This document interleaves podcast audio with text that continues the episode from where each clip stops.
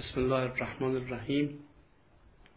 از خدا جوییم توفیق ادب بی ادب محروم مانده از لطف رب. بی ادب تنها نه خود را داشت بد بلکه آتش بر همه آفاق زد. سلام عرض می کنم خدمت دوستان گرامی همراهان مؤسسه همگام در تورنتو و سایر عزیزانی که از شهرهای دیگر کانادا به جمع ما پیوستند. متشکرم از لطف عنایت دوستان که این حقیر رو شایسته دونستن و به جمع خودشون دعوت کردن. و امیدوارم که امشب بتونم بحث خوبی رو در حوزه بحث مدارا و توسعه خدمت دوستان ارائه کنم. در واقع عنوان بحث رو گذاشتم مدارا و توسعه و هدف اینه که ببینیم که جایگاه مدارا در فرایند توسعه چیست و کجاست و آیا ما به نحوه مطلوبی به بحث مدارا توجه کرده ایم یا نه؟ سخنم رو در سه بخش تقدیم دوستان می‌کنم. بخش اول این که مدارا چیست بخش دوم این که توسعه چیست و بخش سوم این که رابطه مدارا و توسعه چیست. همینجا عرض بکنم که اگر که صدای من احتمالا قطع شد یا هر اشکالی پدید اومد که من متوجه نشدم. زحمت بکشید. سرکار خانم بیگی در واتساپ به من خبر بده واتساپ من بازه و اونجا می‌تونم اگر پیام بدید ببینم. خب ارز کنم خدمتون که با مدارا شروع می‌کنیم. مدارا چیست؟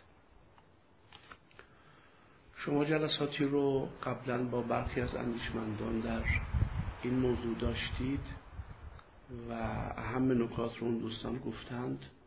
احتمالا بحث های تخصصی و جدی داشتند. من در حدی که برای بحثم لازمه و در حدی این که دوستانی که احتمالا جلسات قبلی شما رو نبودند نکاتی رو در باب مدارا عرض می‌کنم و از این بحث میگذریم.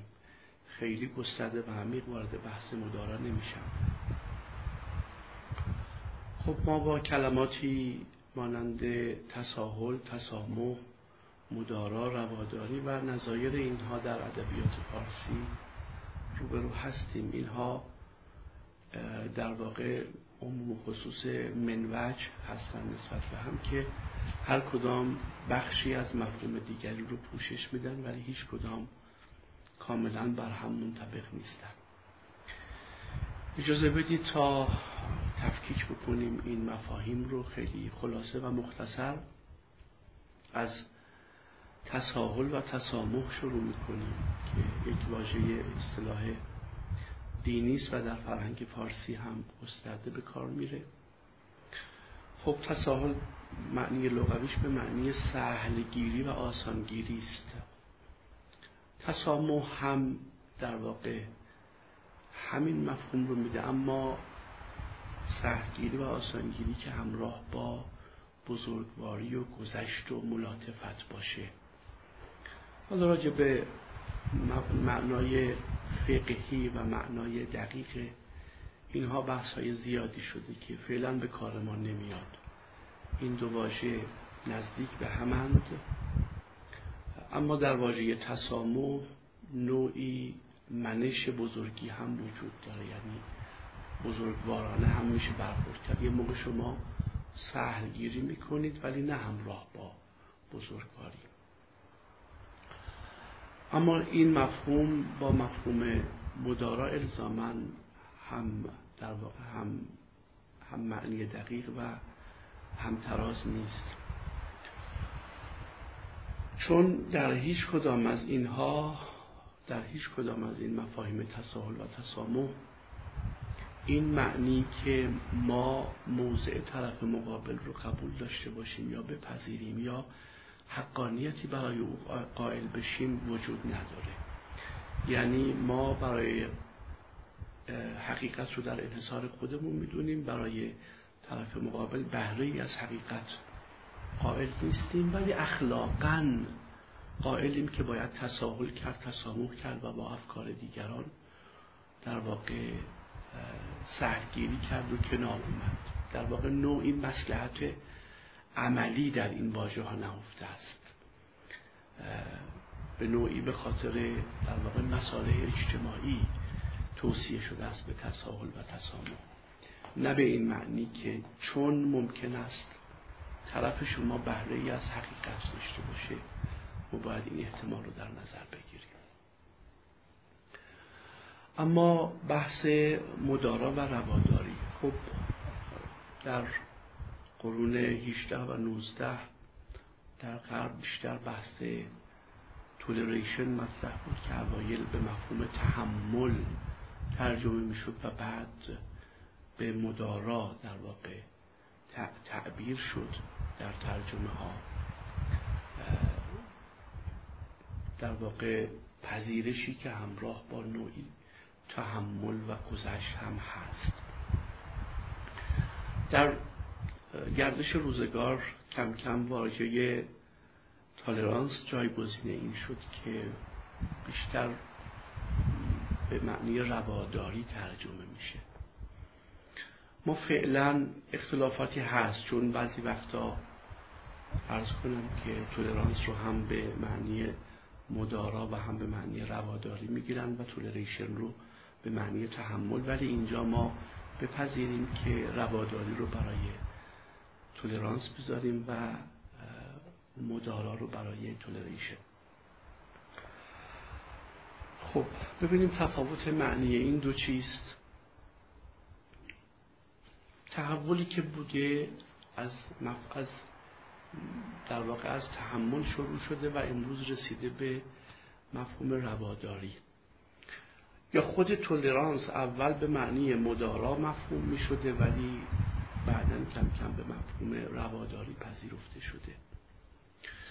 حالا ما فعلا با این مفهوم قراری قراری می‌گذاریم این دو مفهوم رو و میریم جلو. ببینید رواداری یعنی حق دیگر باشی و دیگر بودگی و دیگر اندیشی برای دیگران قائل شدن. یعنی حقیقت رو در انحصار خودمان ندانستن و بپذیریم که ممکنه دیگران هم بهره ای از حقیقت داشته باشند پس رواداری در واقع راه رو باز می‌کنه برای اندیشه دیگران و بهره قائل شدن برای اندیشه دیگران.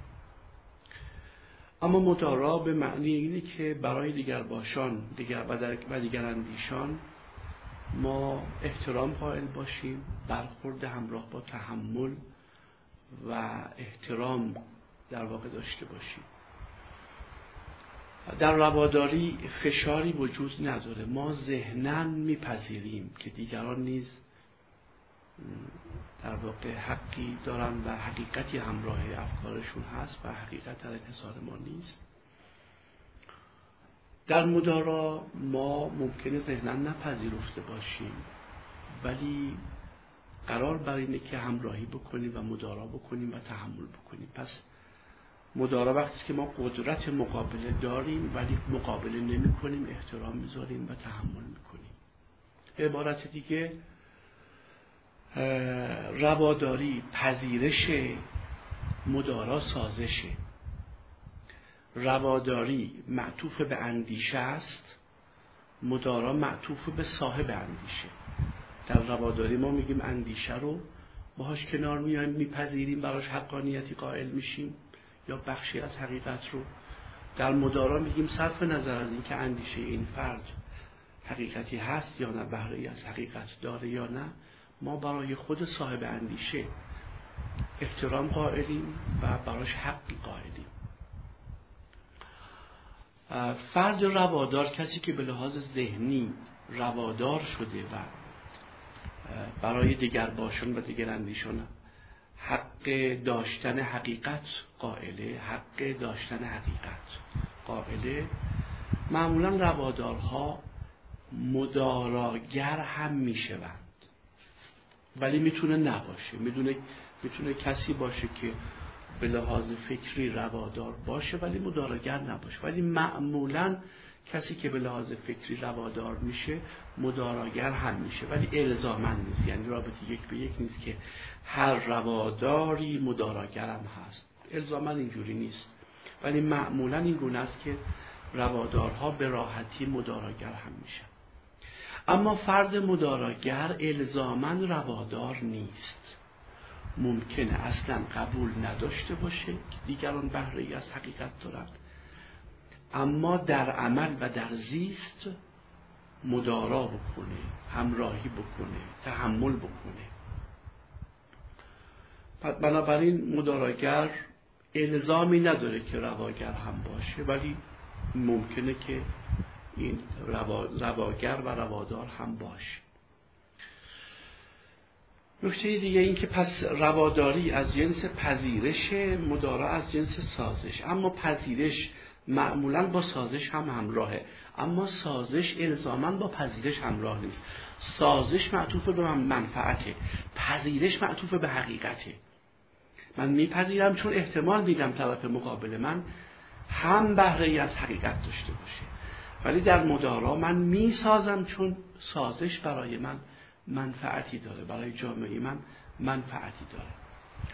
نکته دیگه این که رواداری یک امر فردیه. اما مدارا یک امر اجتماعیه. در رواداری من ممکنه که فردن مستقل و به تنهایی بدون مراجعه به جامعه آدم رواداری باشم. برای دیگر اندیشان حقی قائل باشم. ولی برای مداراگر بودن جامعه هم باید من رو به سمت مدارا ببره. به تنهایی الزامن من نمی‌تونم به سمت مدارا برم. برای مدارا تعامل عامل و ساختار فرد و جامعه لازمه. تعامل دوتا لازمه. وگرنه ممکنه مدارا شکل نگیره. به این لحاظ مدارا یک امر اجتماعی رواداری ممکنه یک امر فردی باشه. عمدتا یک امر فردی است اما مدارا حتما یک امر اجتماعی است. شما ممکنه که شما ممکنه که من فرضی جوانی در واقع به لحاظ فکری مشکلی با ازدواج با فرد دیگری که از مذهب دیگری است نداشته باشه. یعنی فرض بگید یک شیعه و یک سنی بخوان ازدواج بکنن و اعتقاد داشته باشن که هر دوی این مذاهب بهره از حقیقت رو دارن. ما با اون اشتراکاتش کار داریم. ولی ممکنه خانواده ها و جامعه اجازه ازدواج ندن به اینها. اینجا فرد هم وقتی تحت فشار خانواده و جامعه قرار می‌گیره ممکنه مدارا نکنه و کوتاه نیاد و همراهی نکنه. گرچه به لحاظ ذهنی مشکلی نداره و مذهب دیگری رو هم حقیقت می‌دونه اما در عمل مدارا نمی‌کنه و حاضر نیست ازدواج بکنه چون بقیه همراهی نمی‌کنن و خانواده و جامعه در واقع نمیپذیرند. پس در واقع برای مدارا همراهی جامعه و تعامل فرد و ساختار لازمه. یک مطالعه در اصفهان شده اخیرا یکی دو سال پیش روی مدارا البته بیشتر حالا همه همه قشرها بودن و بیشترشون دانشجو بودن.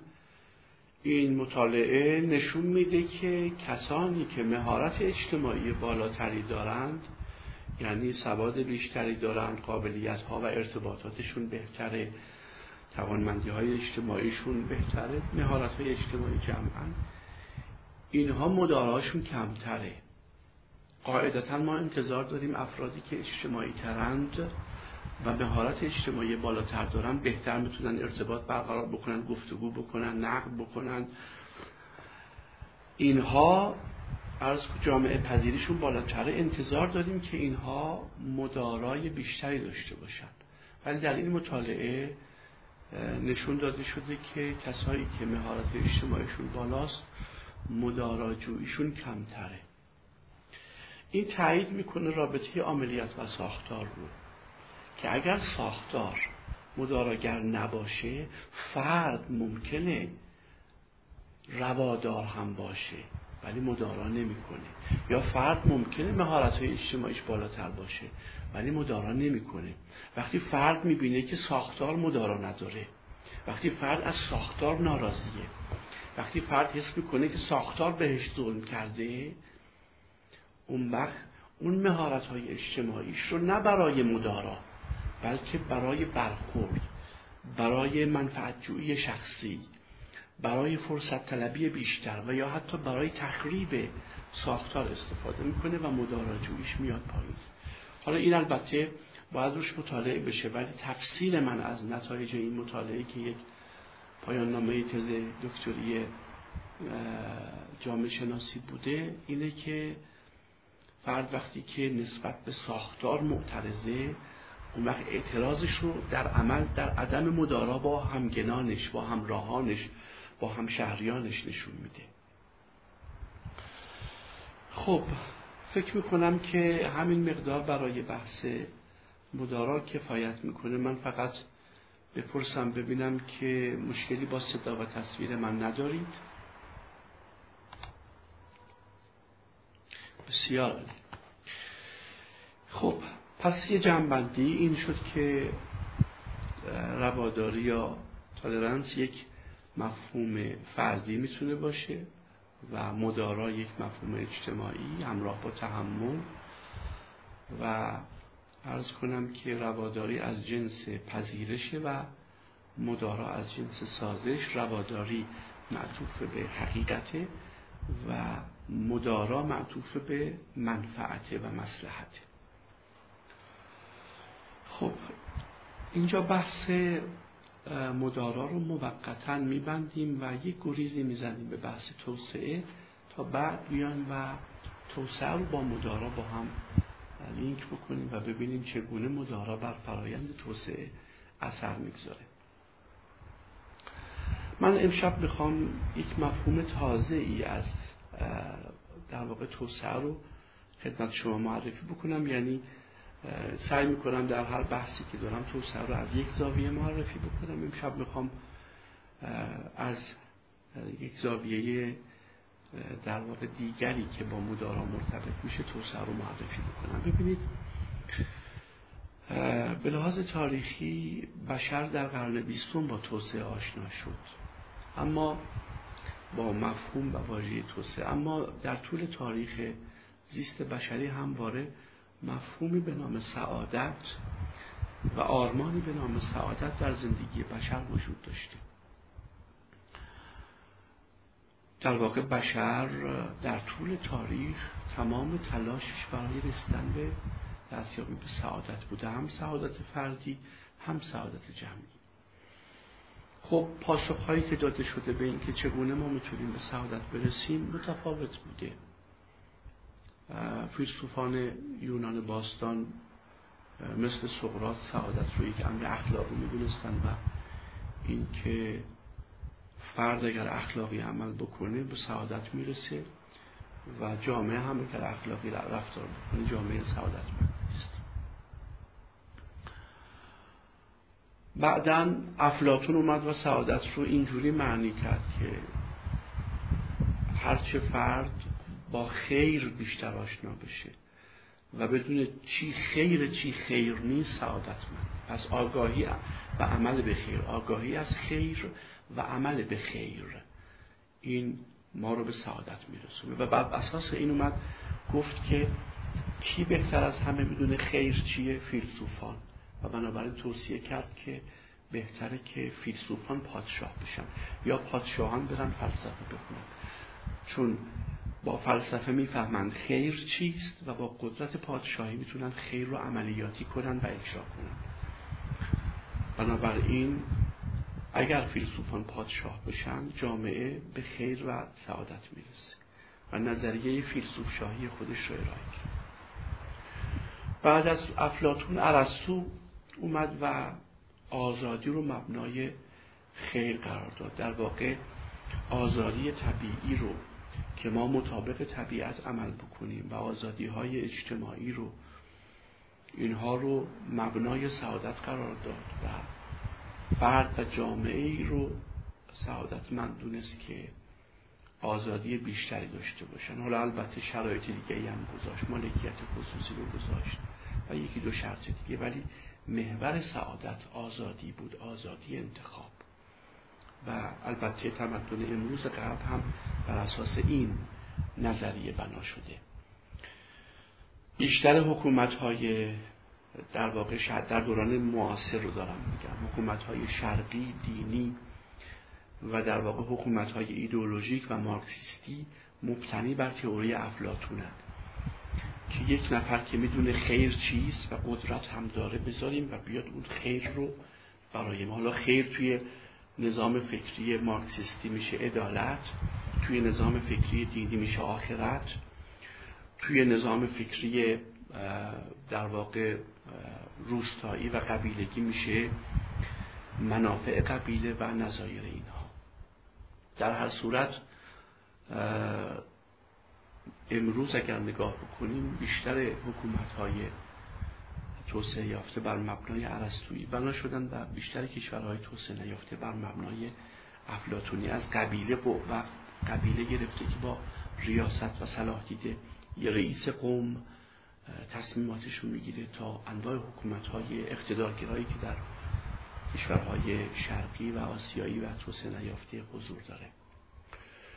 خب بعد تو طول تاریخ بعدا مثلا توی اروپا عصر اسکولاستیک اومد و کلیسا حاکم شد بر مقدرات سیاسی اروپا و پادشاهان رو کلیس باید به حکم کلیسا پادشاهی می‌کردن. اون زمان دانشگاه ها و مراکز علمی هم زیر نظر کلیسا بود و اونجا سعادت شد عمل مطابق فرمان کلیسا عمل مطابق کتاب مقدس.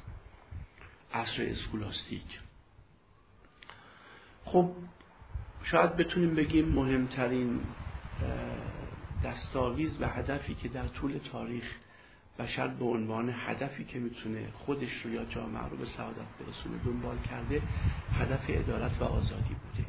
چقدر ما در طول تاریخ برای عدالت و آزادی خون داده ایم یا خون ستانده ایم؟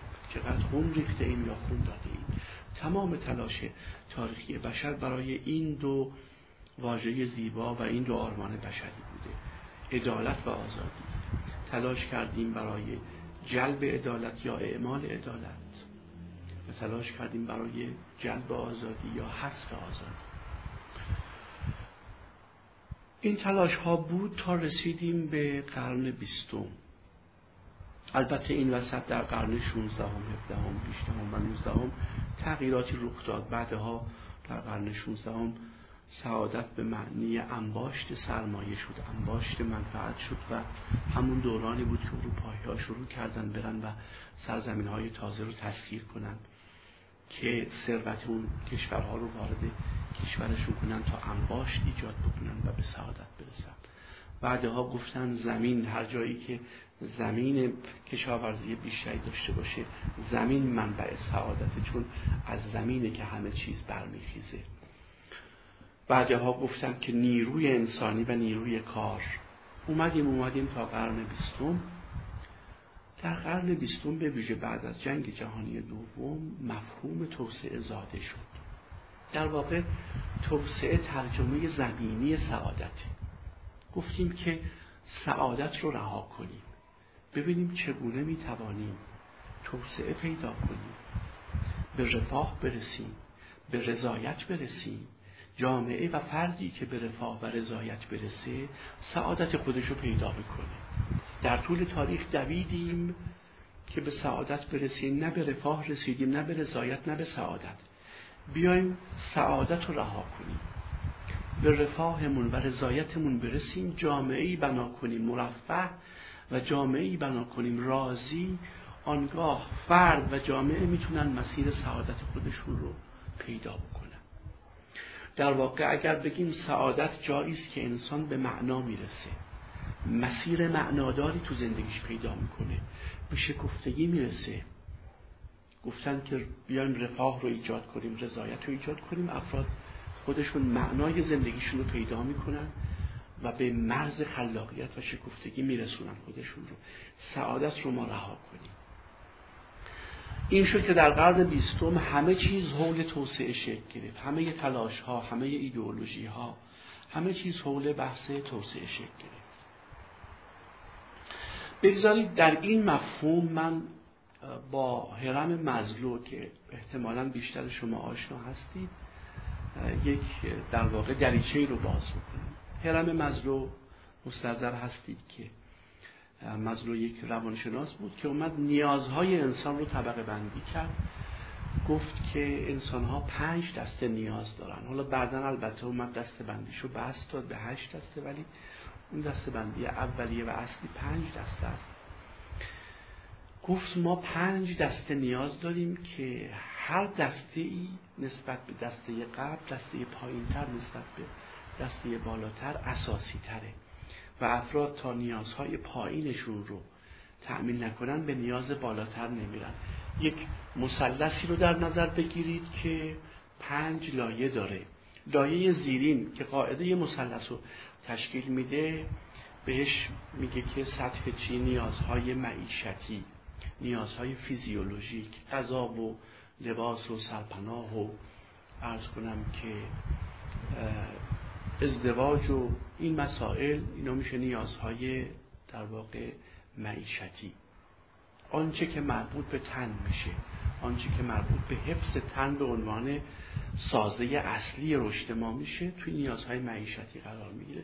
گفت اول انسان ها این قسم متمرکز بر معیشتن بعد که این معیشت رو تا حد قابل قبولی تا حد متوسط و قابل قبولی تأمین شد نیازهای بعدی پیش میاد.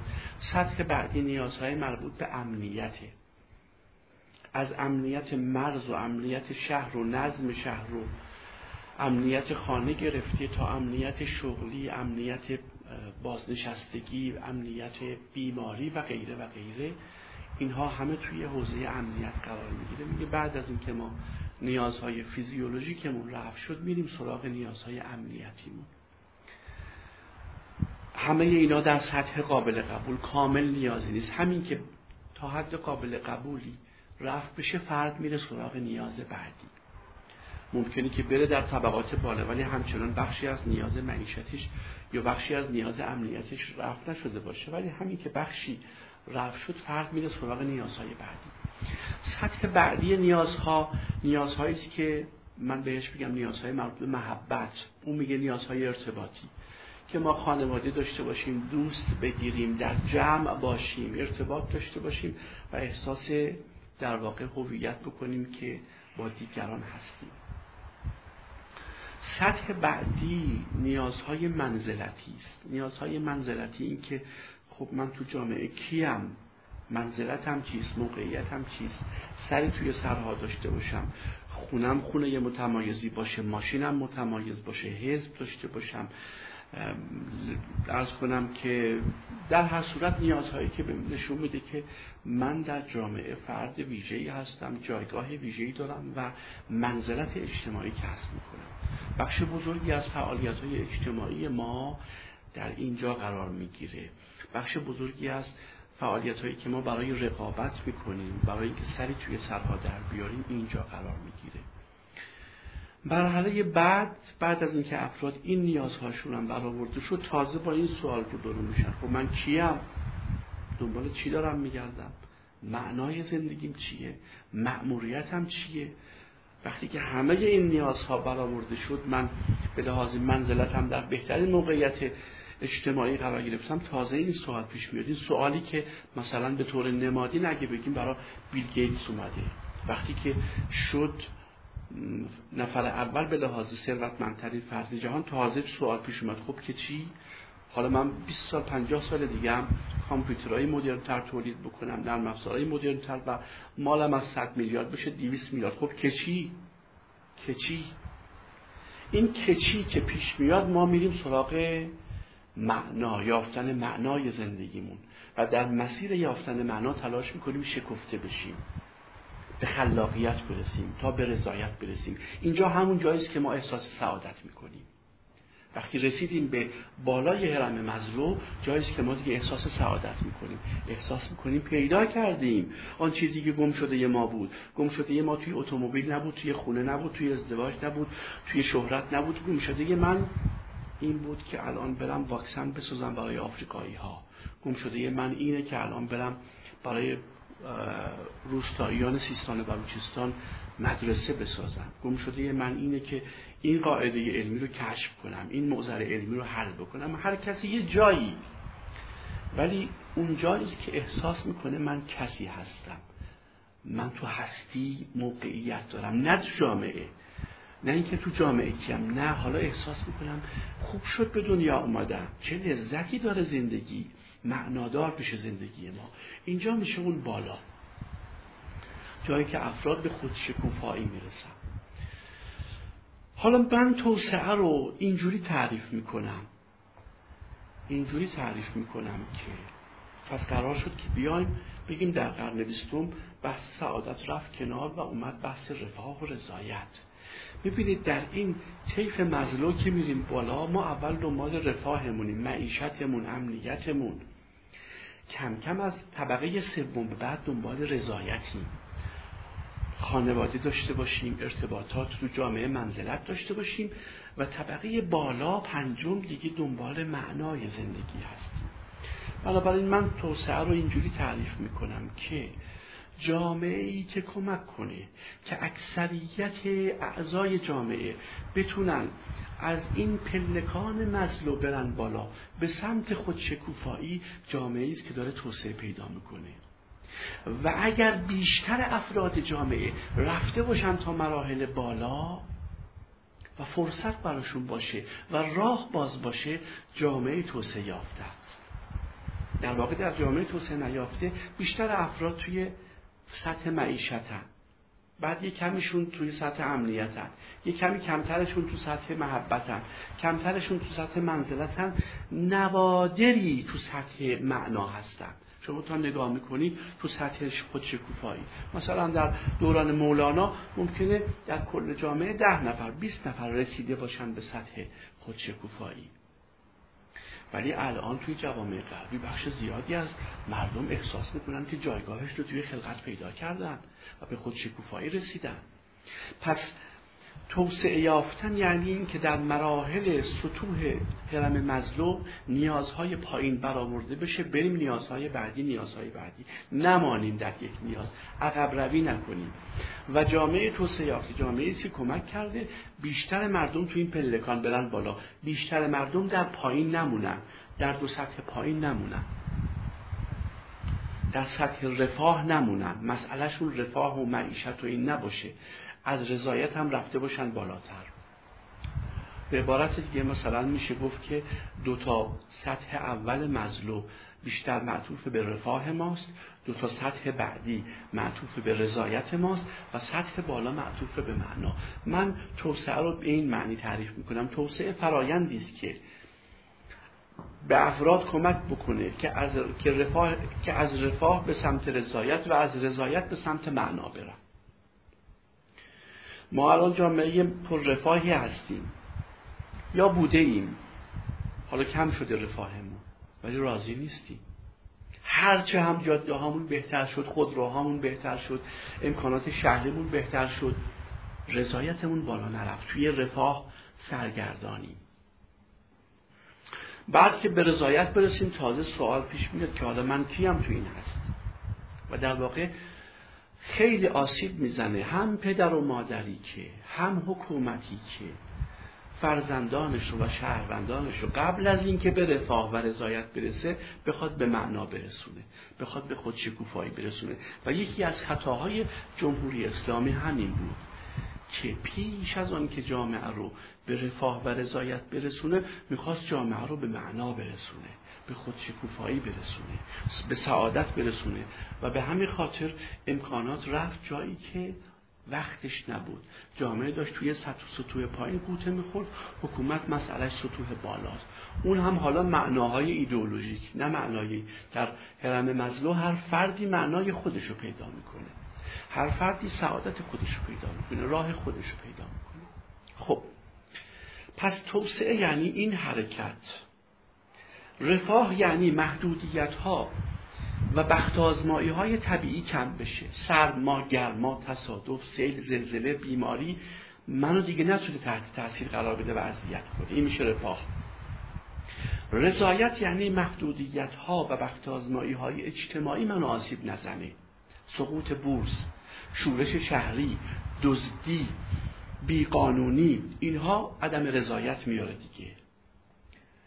پس رضایت یعنی اینکه من در محدودیت های اجتماعی و بخت اجتماعی به من آسیب نزنه و من امن باشم از این منظر. و معنا یعنی که من در برابر هستی در برابر خلقت در برابر خودم احساس بکنم که سرگشته نیستم. و می‌دونم دارم چه کار می‌کنم و امنیت وجودی دارم. خب یه نگاه بکنیم به این که جامعه شناسان چی می‌گفتن؟ جامعه شناسان توسعه رو می‌گفتن تحقق مدرنیزاسیون یا نوسازی و بعد مدرنیته یا نوگرایی. بنابراین عبور عبور از مدرنیزاسیون به مدرنیته میشه توسعه. مدرنیزاسیون چیه؟ نو کردن ظاهر زندگی خیابانها و خونه ها و تکنولوژی و فناوری و خودروها و غیره. نو کردن ظاهر فیزیک زندگی. مدرنیته چیه؟ مدرنیته تحولات فکری فرهنگی و رفتاری است. نو کردن تحولات نو کردن اندیشه.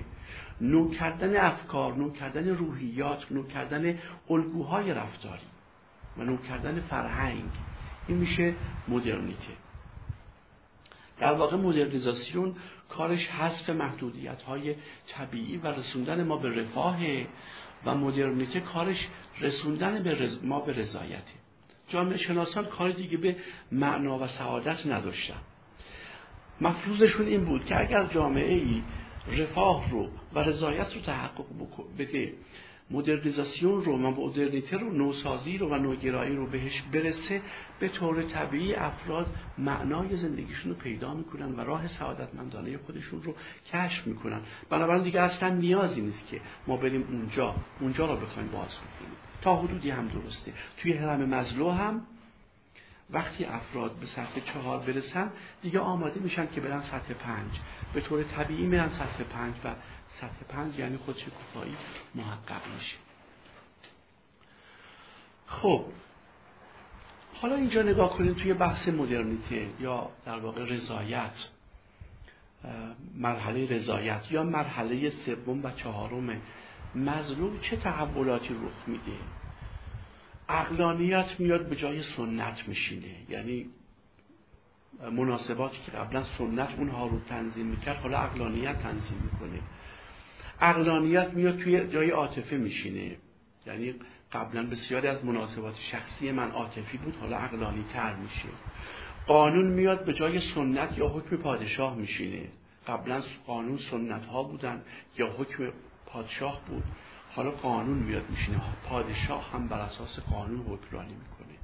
تفکیک قوا میاد. و و و یکی از مهمترین تحولاتی که تو مدرنیته باید رخ بده مدارا هست. مدارا. حالا از همین جا می‌خوام در واقع این تحول مدرنیته و یکیش مدارا هست رو برم و بحث در واقع توسعه رو باز بکنم که مدارا حالا کجای داستان توسعه قرار می‌گیره. در اواخر قرن بیستم آمارتیاسن بحثی رو باز کرد که بعدها تبدیل به کتابی شد به نام توسعه به مسابه آزادی که اونجا نشون داد که اگر ما به سمت آزادی بریم به توسعه رسیدیم. اصلا توسعه یعنی تحقق آزادی. آزادی چیه؟ آزادی اینه که ما قابلیت هامون شکفته بشه قابلیت کسب بکنیم. یعنی از ناتوانی ها آزاد بشیم از نداشتن ها آزاد بشیم. سواد نداریم سواد کسب بکنیم از جهل آزاد بشیم. زبان نمی‌دونیم زبان خارجی یاد بگیریم از بستگی در یک کشور آزاد بشیم. مهارت شغل نداریم بریم مهارت کسب بکنیم از بیمهارتی آزاد بشیم. قابلیت پیدا کنیم. و از اون طرف هم فرصت در اختیار ما قرار بده داده بشه که این قابلیت هامون رو به اجرا بگذاریم و شکفته بکنیم. پس از نظر آمارتیاسین قابلیت و فرصت توسعه یعنی گسترش منظم قابلیت ها و فرصت ها در جامعه. چند دهه قبل از آمارتیاسین آیزا یا برلین در واقع یک مفهومی رو از آزادی مطرح کرد به نام آزادی مثبت و منفی یا آزادی ایجابی و سلبی. پازیتیو فریدام و نگاتیو فریدام آزادی سلبی یا منفی از نظر برزین این بود که حذف محدودیت ها اینکه دیوار زندان رو بردارن من آزاد کنم از زندان این آزادی مثبت منفیه یعنی آزادی سلبیه. محدودیت من حذف شده. این که اجازه بدن من دینم رو عوض بکنم این آزادی سلبی محدودیتی. آزادی مهاجرت آزادی عقیده آزادی دین.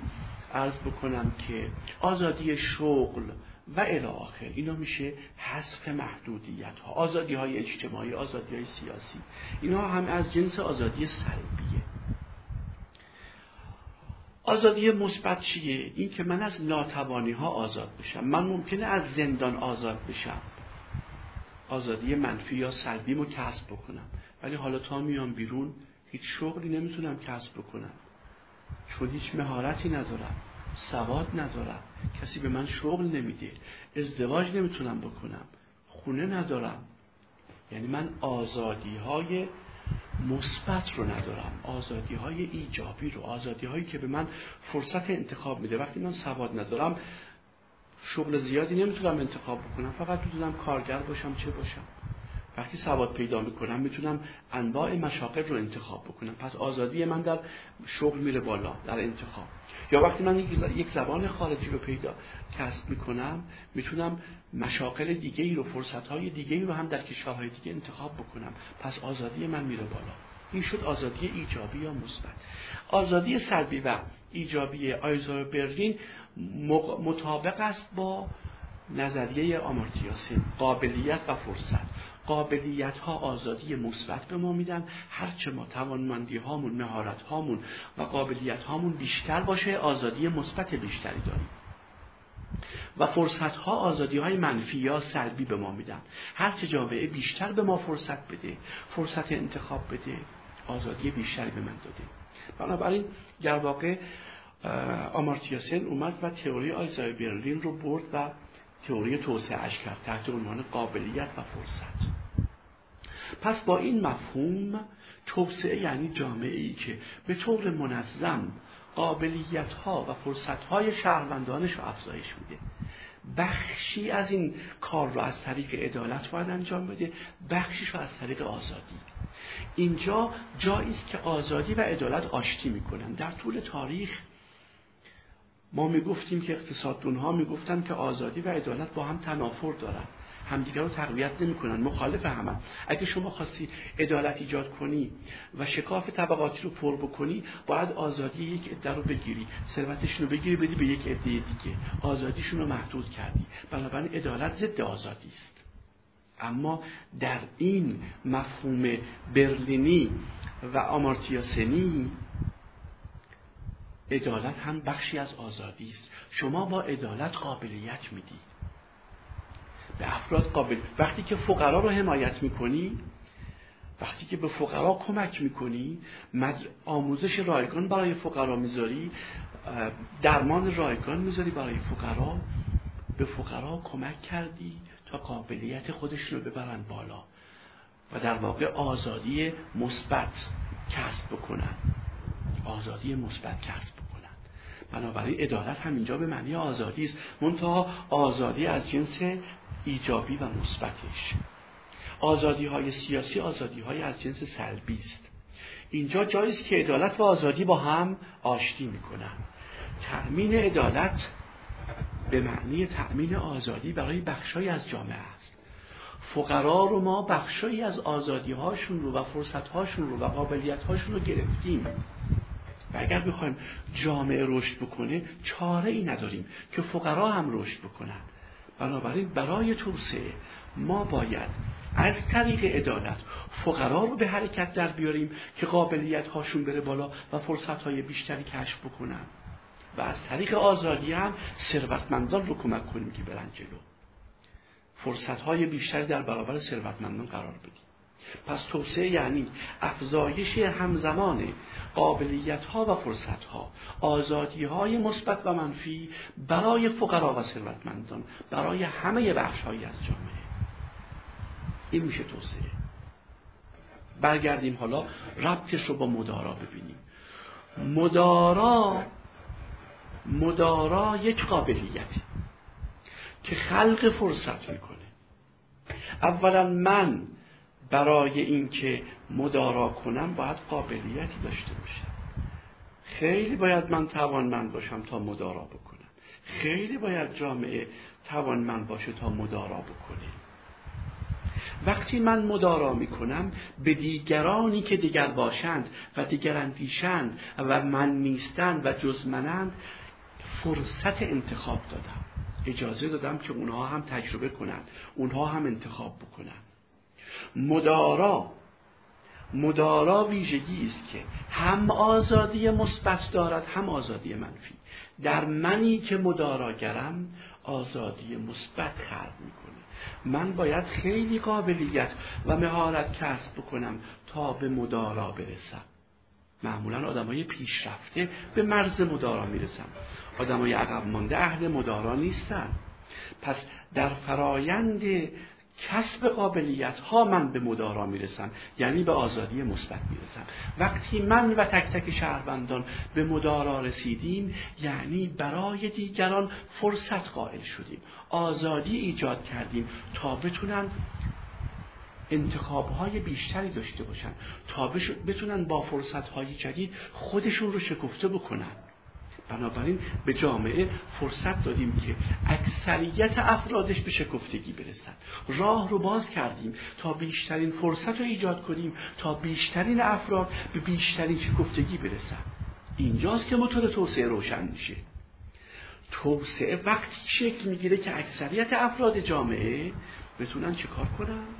بتونن قابلیت هاشون رو بالا ببرن و فرصت های بیشتری رو هم در اختیار بگیرن هم خلق بکنن. به مرز خلق فرصت و به مرز خلق قابلیت برسیم. این میشه توسعه. اکثریت افراد بتونن هم قابلیتش رو ببرن بالا هم فرصت های بیشتری. و مدارا یکی از اون ویژگی است که هم قابلیت رو برده بالا و هم فرصت رو می‌بره بالا. یعنی مدارا عین توسعه است. عین توسعه است. حالا پیشتر میگم که رابطه مدارا دقیقا با توسعه چیه؟ حالا این مفهوم رابطه مدارا و آزادی مثبت و منفی رو داشته باشید. قابلیت. پس خلق فرصت می‌کنه. قابلیت. خلق فرصت می‌کنه. و مدارا نوعی قابلیته که هر کسی نداره و هر جامعه نداره.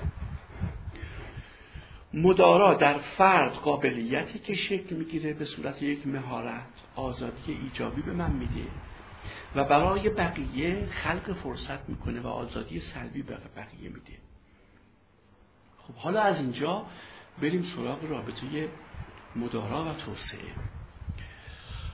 پس مدارا فرصت شکفتگی به همه اجزای جامعه و همه فکرها و همه اندیشه ها میده.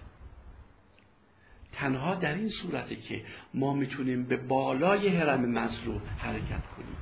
اگر فرصت شکفتگی به همه داده نشه فرصت در واقع فرصت انتخاب های فراوانتر فرصت خلق های جدید نوآوری های جدید کشف های جدید به همه ندیم افراد در حرم مزلو بالا و بالاتر نمیرند.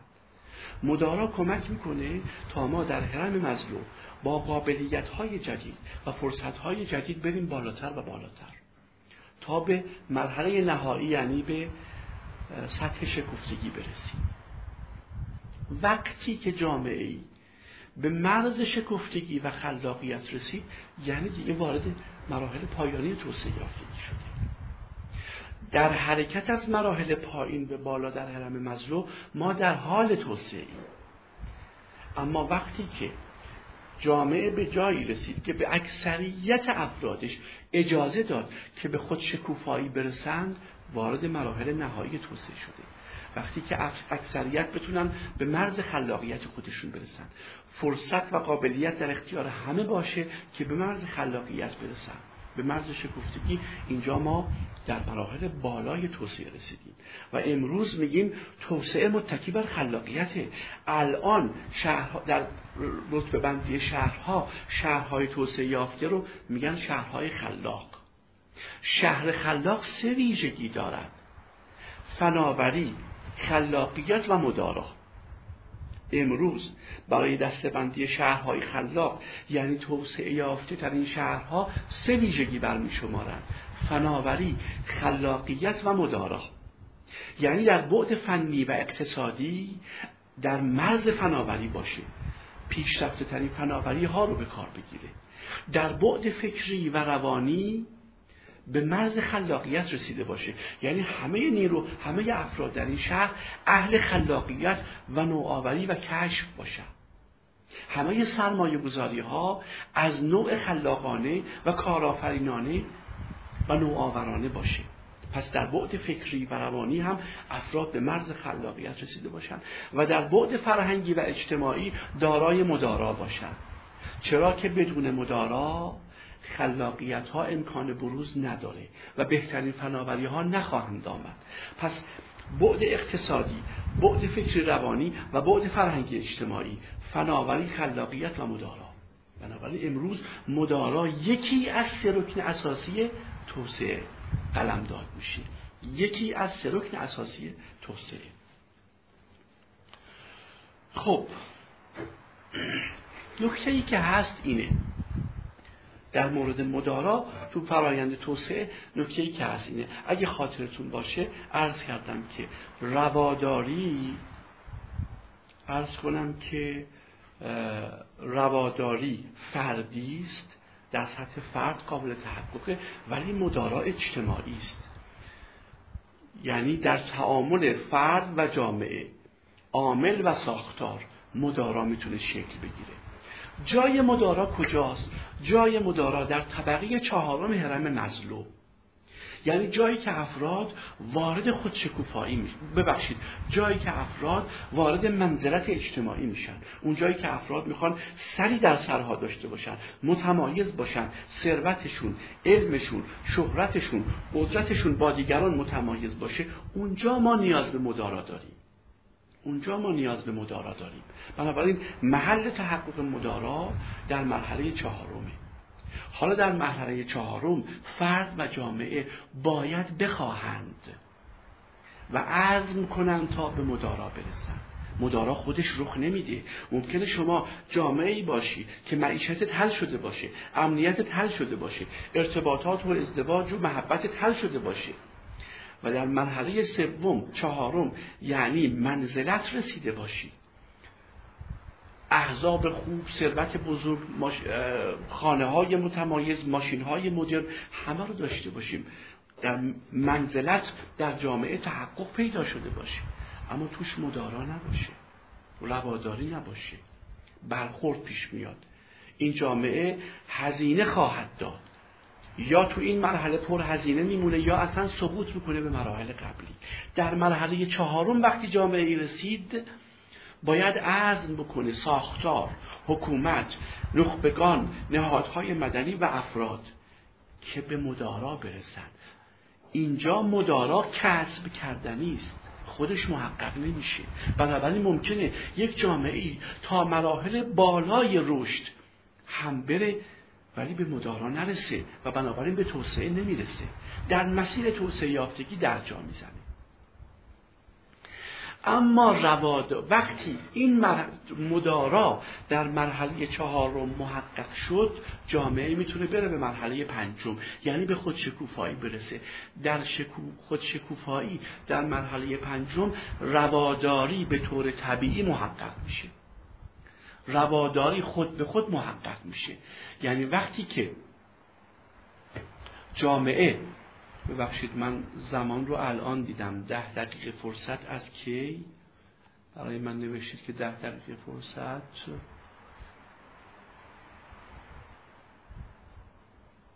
بله خواهش می‌کنم متشکرم. خب بنابراین وقت جامعه باید در مرحله چهارم خودش به رواداری تصمیم بگیره نخبگانش حکومت نهادهای مدنی و تک تک افراد که رواداری رو محقق کنند بعد جامعه میره به سطح خودشکفتگی و خودشکوفایی. اونجا رواداری محقق میشه. چون کسی می‌تونه به خودشکوفایی برسه که به, به رواداری رسیده باشه.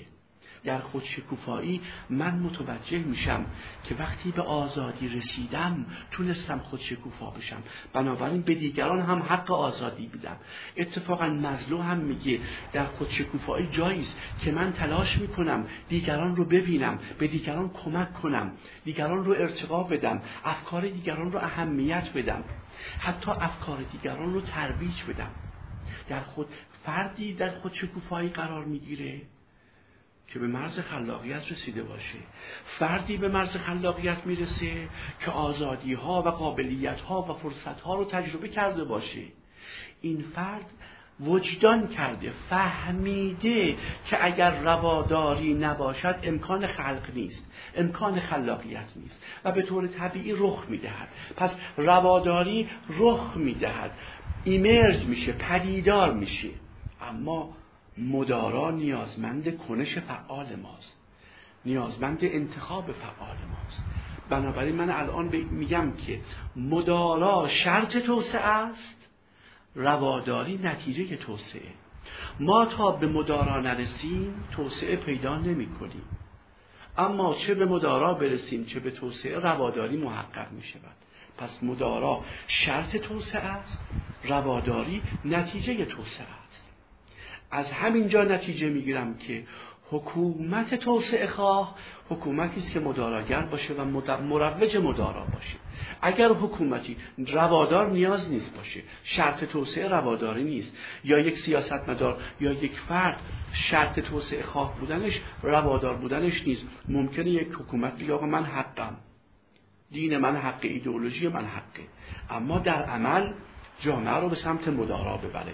مروج مدارا باشه. پس حکومت توسعه خواه حکومتی است که روادا مداراگر باشه و ترویج مدارا بکنه. الزامی نیست ترویج رواداری رو بکنه و الزامی نیست روادار باشه. اما مداراگر باید باشه. مدارا در واقع مدارا هم مادر توسعه است هم مادر دموکراسی است نه برعکس. دموکراسی نیست که مدارا میاره. مداراست که دموکراسی میاره. بدون دموکراسی جامعه روی ریل توسعه نمیفته اما بدون ببخشید بدون مدارا جامعه روی ریل توسعه نمیفته اما ممکنه بدون دموکراسی روی ریل توسعه بیفته. بعد از مرحله ای که روی ریل توسعه پیش رفت دموکراسی هم کسب می‌کنه. ولی در مراحل اولیه جامعه ممکنه بدون دموکراسی روی, روی ریل توسعه بیفته.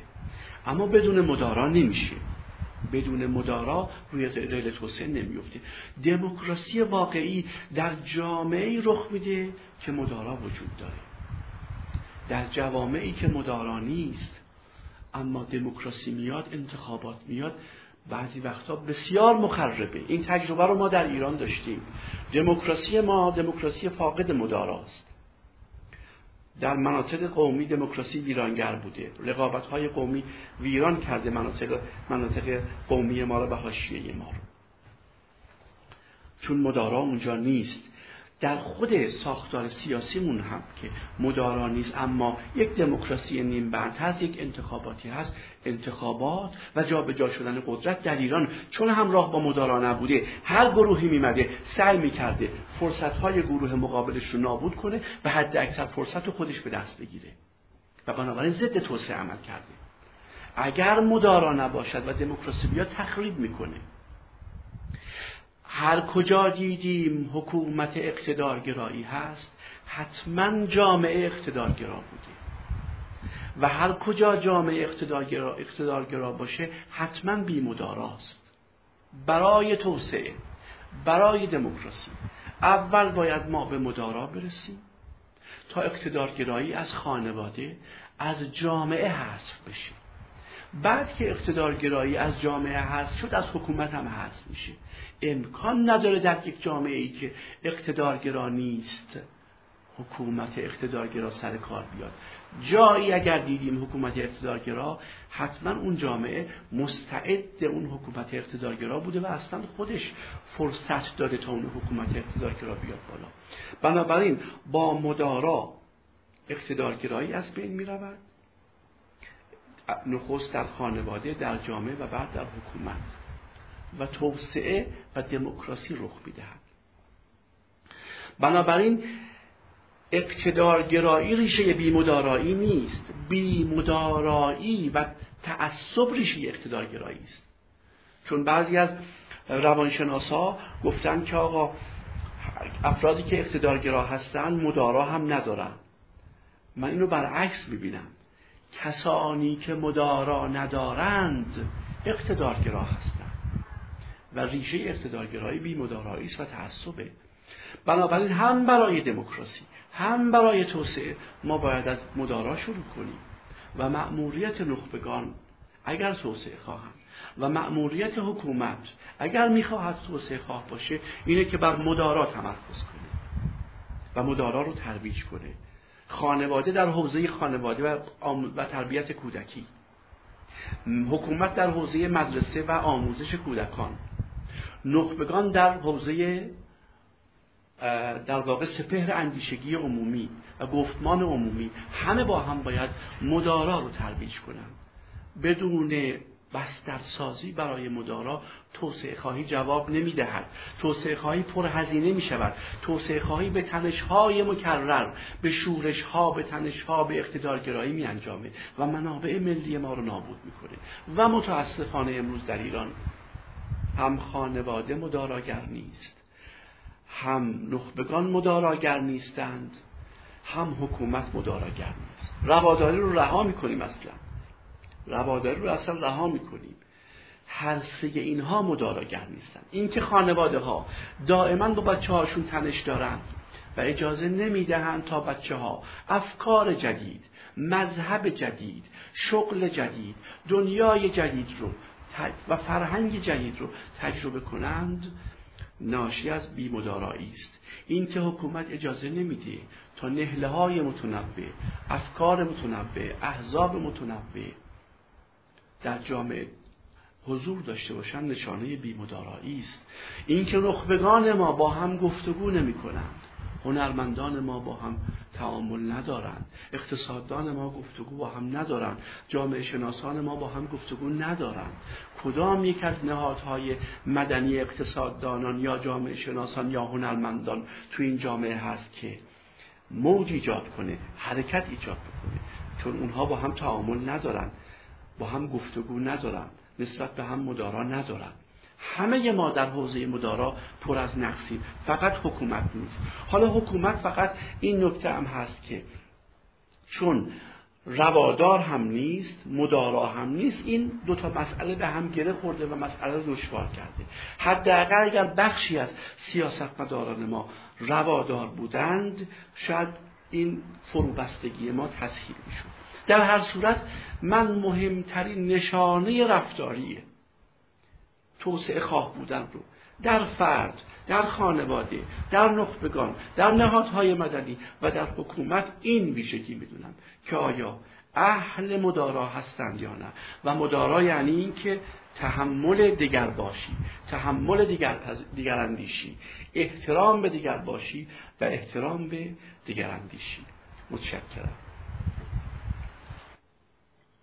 این شکلی هرم با این توضیحاتی که شما فرمودین از قاعده هرم تا به مرحله شکوفایی رسیدنش. آیا این بر اساس تئوری های جامعه شناسی هست و اینی که انتظار میره که جامعه ای که به مرحله رضایت رسید بعدها به شکوفایی برسه یا یک مسئله تجربه شده ای هست و نمونهش در اجتماعات مختلف دیده شده و به عنوان و این نمونه ها می‌تونن به عنوان الگوی اجتماعات دیگه مورد استفاده قرار بگیرن. و یا اینی که این هرمی که شما فرمودین در ابعاد مختلف اجتماعی کارکردهای مختلف داره و به شکل کلی در تمام سطوح اجتماعی نمیشه اون رو در نظر گرفت. اگر اینو یه مقداری توضیح بدین در موردش ممنون میشم. خب ببینید مستحضرید که حرم مزلو در واقع ابداع مزلو بود و مدلی که مدل مزلو بود برای تبیین رفتارهای افراد در حوزه نیازهاش برای فرد این مال فرده کاری که من کردم اینه که حرم مزلو رو آوردم در سطح اجتماعی. این می‌تونه به لحاظ روش شناسی بهش ایراد گرفته بشه که اون مدل مدل فرده. تو اومدی اون مدل رو در سطح جامعه داری مطرح می‌کنی. که جوری با چه استدلالی این کارو می‌کنی؟ خب این یه ایراده که من باید پاسخ بدم.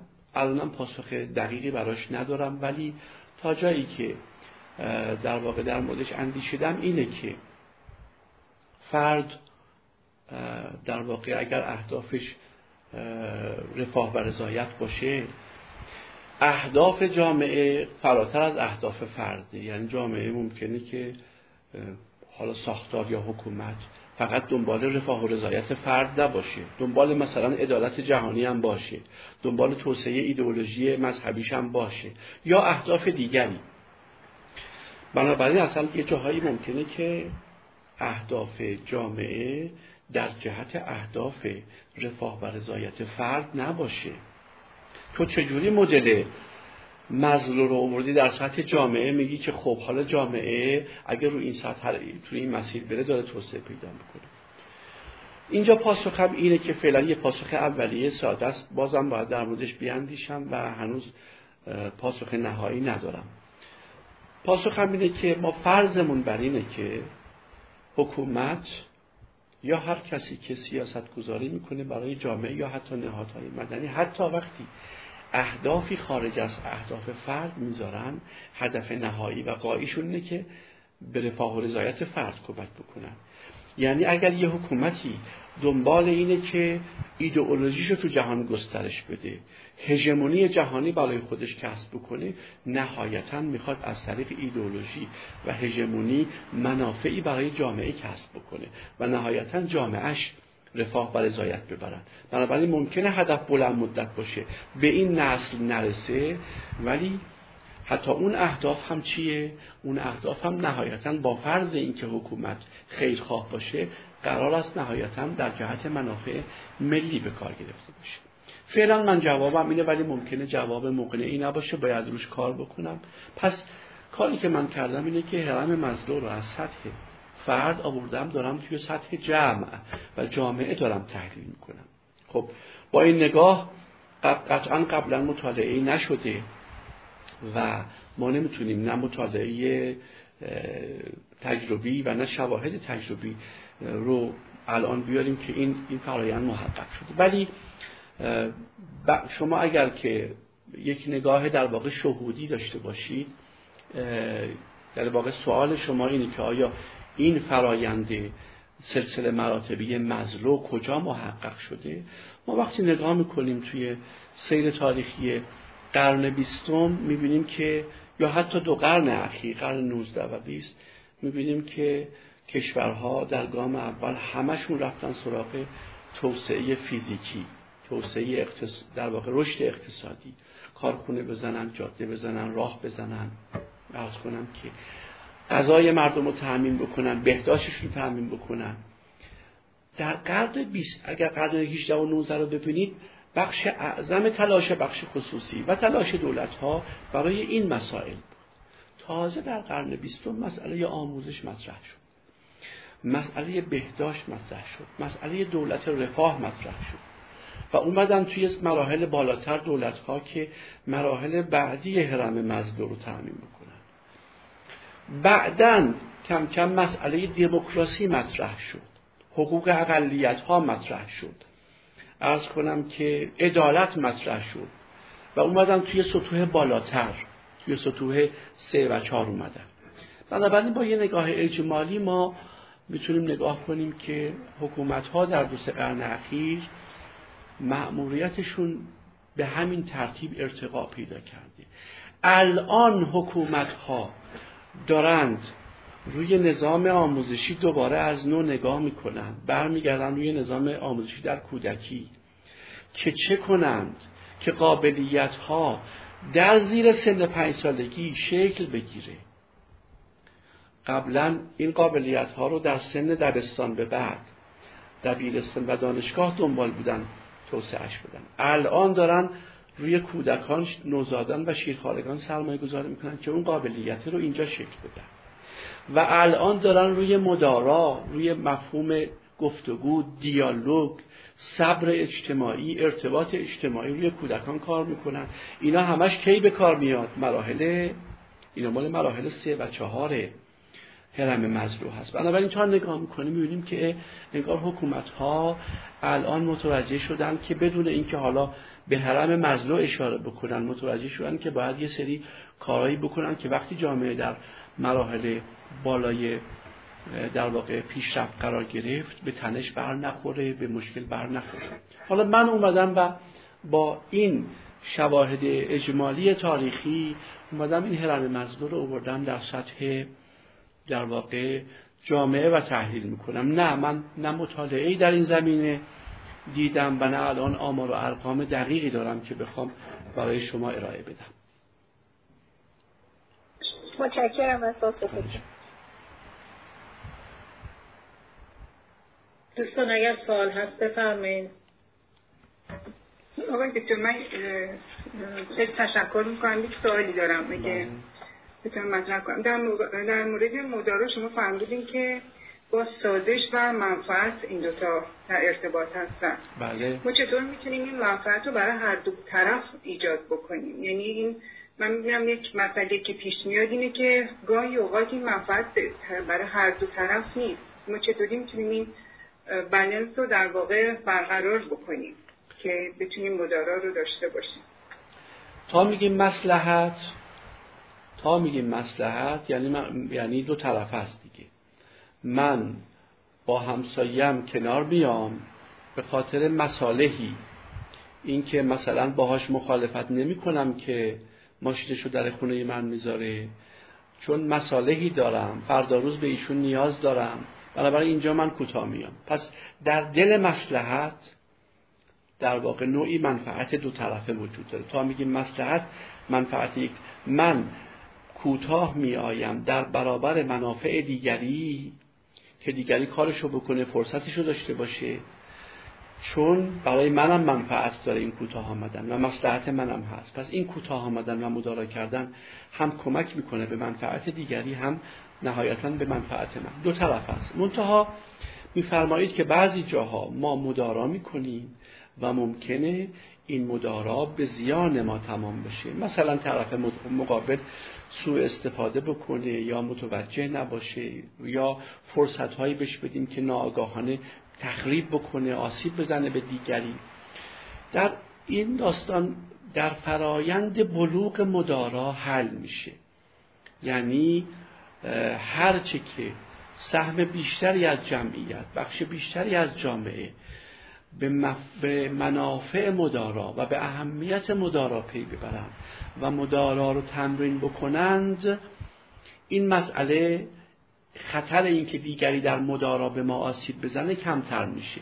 در واقع ما میریم به این سمت به سمت انصاف میریم. این مفهوم که آنچه بر دیگران نمی بر خود نمیپسندی بر دیگران نپسند هر چه که جامعه بخش بیشتری از جامعه مداراگر بشن. این مفهوم این که آنچه بر خود نمیپسندی بر دیگران نپسند این بیشتر محقق میشه و احتمال آسیب ها کم میشه. ولی دقت کنید تمام تمام پدیده های مفید و ارزشمند یه هزینه هایی هم دارن.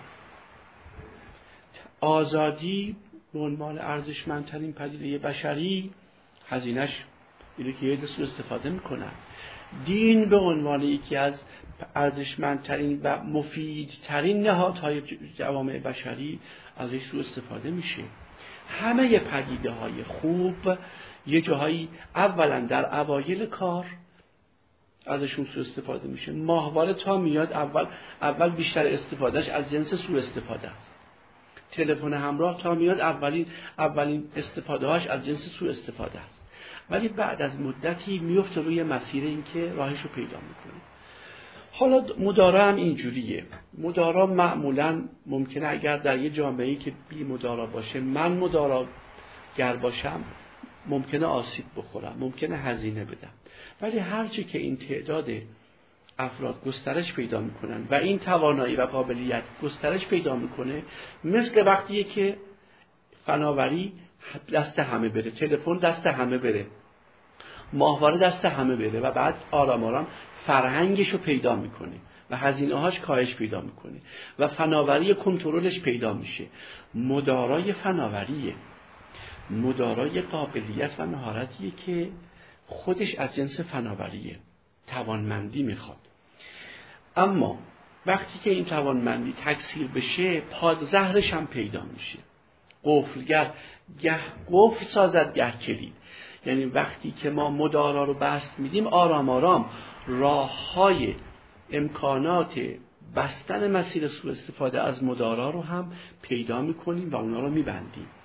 آرام آرام متوجه میشیم که مدارا در چه شرایطی در چه زمینه ای با کیا جواب میده. مثلا خیلی طول کشید که حالا دموکراسی ها فهمیدن مدارا جز با دشمنان مدارا. اوایل می‌گفتن آقا مدارا. آزادی برای همه دموکراسی برای همه مدارا برای همه. حالا میگن نه مدارا جز با دشمنان مدارا. آزادی جز برای دشمنان آزادی. بنابراین به نظر من می‌رسه که این یک فرایند تدریجی است. الان نمیشه با یه نسخه بگیم این کارا رو بکنیم که از مدارا سو استفاده نشه که مدارا خسارتی نزنه. در یک فرایند تدریجی ما راه های مقابله با خسارات مدارا رو هم کشف می‌کنیم. خیلی ممنون. متشکر از آقای دکتر و دوستان. اگر سوالی نیست ما می‌تونیم برنامه رو ببندیم. البته اگر آقای دکتر می‌خوان یه جمعندی داشته باشن یه صحبتی با ما داشته باشن ما ایرانی های قریب دور از وطن ما خوشحال. میشیم. حالا ببینید دوستان دیگه سوالی ندارن؟ ببخشید آقای دکتر من می‌تونم یه سوالی بکنم؟ بله بفرمایید. در رابطه با اینکه فرمودین که خب یه جامعه که هم حکومتش مداراگر نباشه و هم خب در واقع این حکومت از میان جامعه ای برخواسته که اونها هم مداراگر نبودن خب نتیجه به حال الان حداقل تو ایران دیده میشه که خب این نتایجی که فعلا هست رو داده. الان در حال حاضر چی کار میشه کرد به حال بتونیم جامعه رو جامعه رو حالا که خیلی ما نیست جامعه رو به سمتی که در حال بیشتر مداراگر باشه پیش ببرید در حال حاضر چه مثلا درمانی میشه برای همچین جامعه ای نوشت؟ ببینید یه حادثه ای الان داره در ایران رخ میده. که این حادثه به محض اینکه ما از این مراحل بحرانی و دشواری اقتصادی عبور کنیم این حادثه پیامدهای مبارکی در حوزه توسعه و مدارا خواهد داشت. و اون حادثه اینه که به خاطر عملکرد نامناسب متولیان دین و متولیان ایدئولوژی حکومتی آرام آرام اندیشه های سفت و سخت ریجید.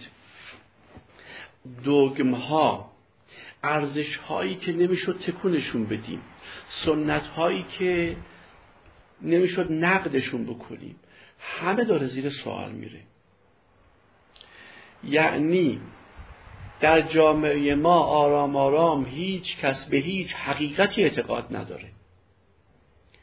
هیچ کس به هیچ حالا این که میگم هیچ کس اینجوری نیست بخشی از جمعیت که نسل های گذشته باشن و حالا در سنین بالای پنجاه هستن به یک حقایقی اعتقاد دارن و این رو ادامه خواهد داد. ولی نسلی که در پایین داره میاد و اکثریت جامعه اونها به علل متعدد که بخش زیادیش برمیگرده به عملکرد نامناسب الان دیگه هیچ باوری تقدس نداره.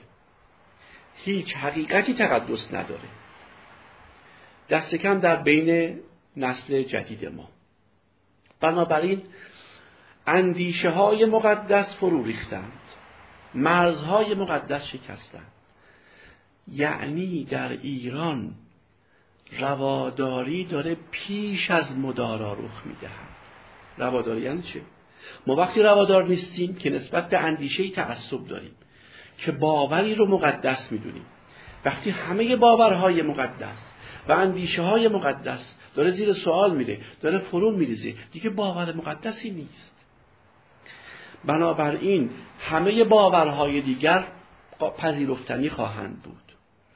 قابل همزیستی خواهند بود.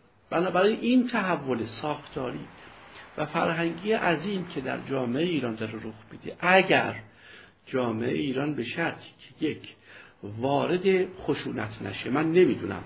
اگر وارد خشونت بشه این بدون, بدون ارزش بودن ویرانگره.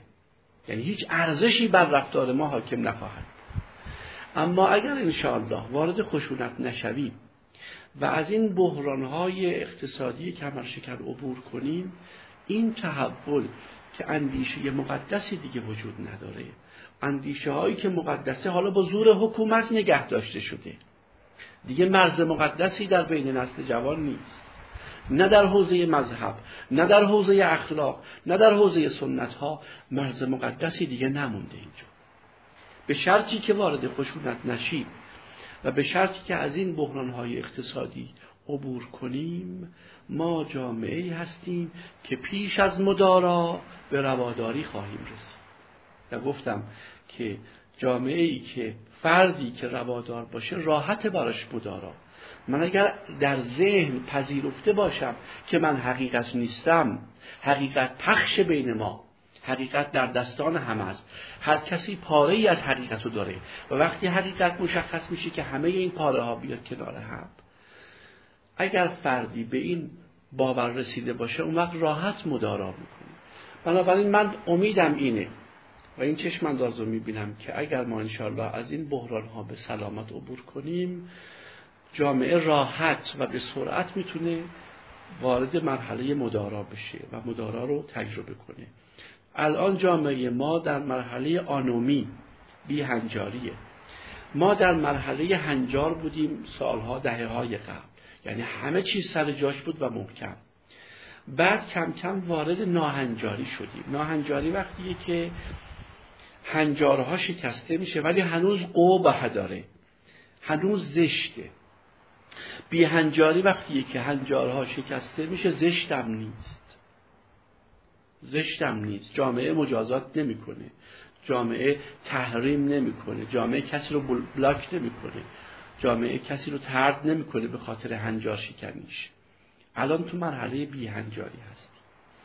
مرحله بی هنجاری یعنی خیلی از تقدس ها فرو ریخته. خیلی از ارزش ها و هنجارها فرو ریخته. خب به لحاظ جامعه شناختی این مرحله خیلی بدیه و می‌تونه بسیار آسیبناک باشه. ولی حالا ما دیگه توی این مرحله اومدیم. آسیب های مهمش وقتی است که این جامعه تعادلش رو از دست بده. اونجاست که همه چیز در هم میرزه و هر کسی میگه من حقم. ولی اگر از این مرحله بگذریم اون وقت فکر می‌کنم که جامعه ای هستیم که هیچ اندیشه مقدسی درش حکومت نمی‌تونه بکنه و چنین جامعه ای راحتتر می‌تونه به سمت مدارا بره. من اگر این جامعه ما به خشونت نرسه آینده جامعه ایران رو بسیار روشن و امیدوار می‌بینم. متشکرم. انشالله که این دور بشه انشالله همه ما امیدواریم. خیلی ممنون از تو ببخشید من وقت هست یک سوال بپرسم دکتر بله بفرمایید. خیلی ممنون. سلام علیکم خسته نباشید. ممنون از توضیحاتتون. خیلی استفاده کردیم من سوالم این بود که در واقع محسوب به سوالات دوستان که سوال کردن بود.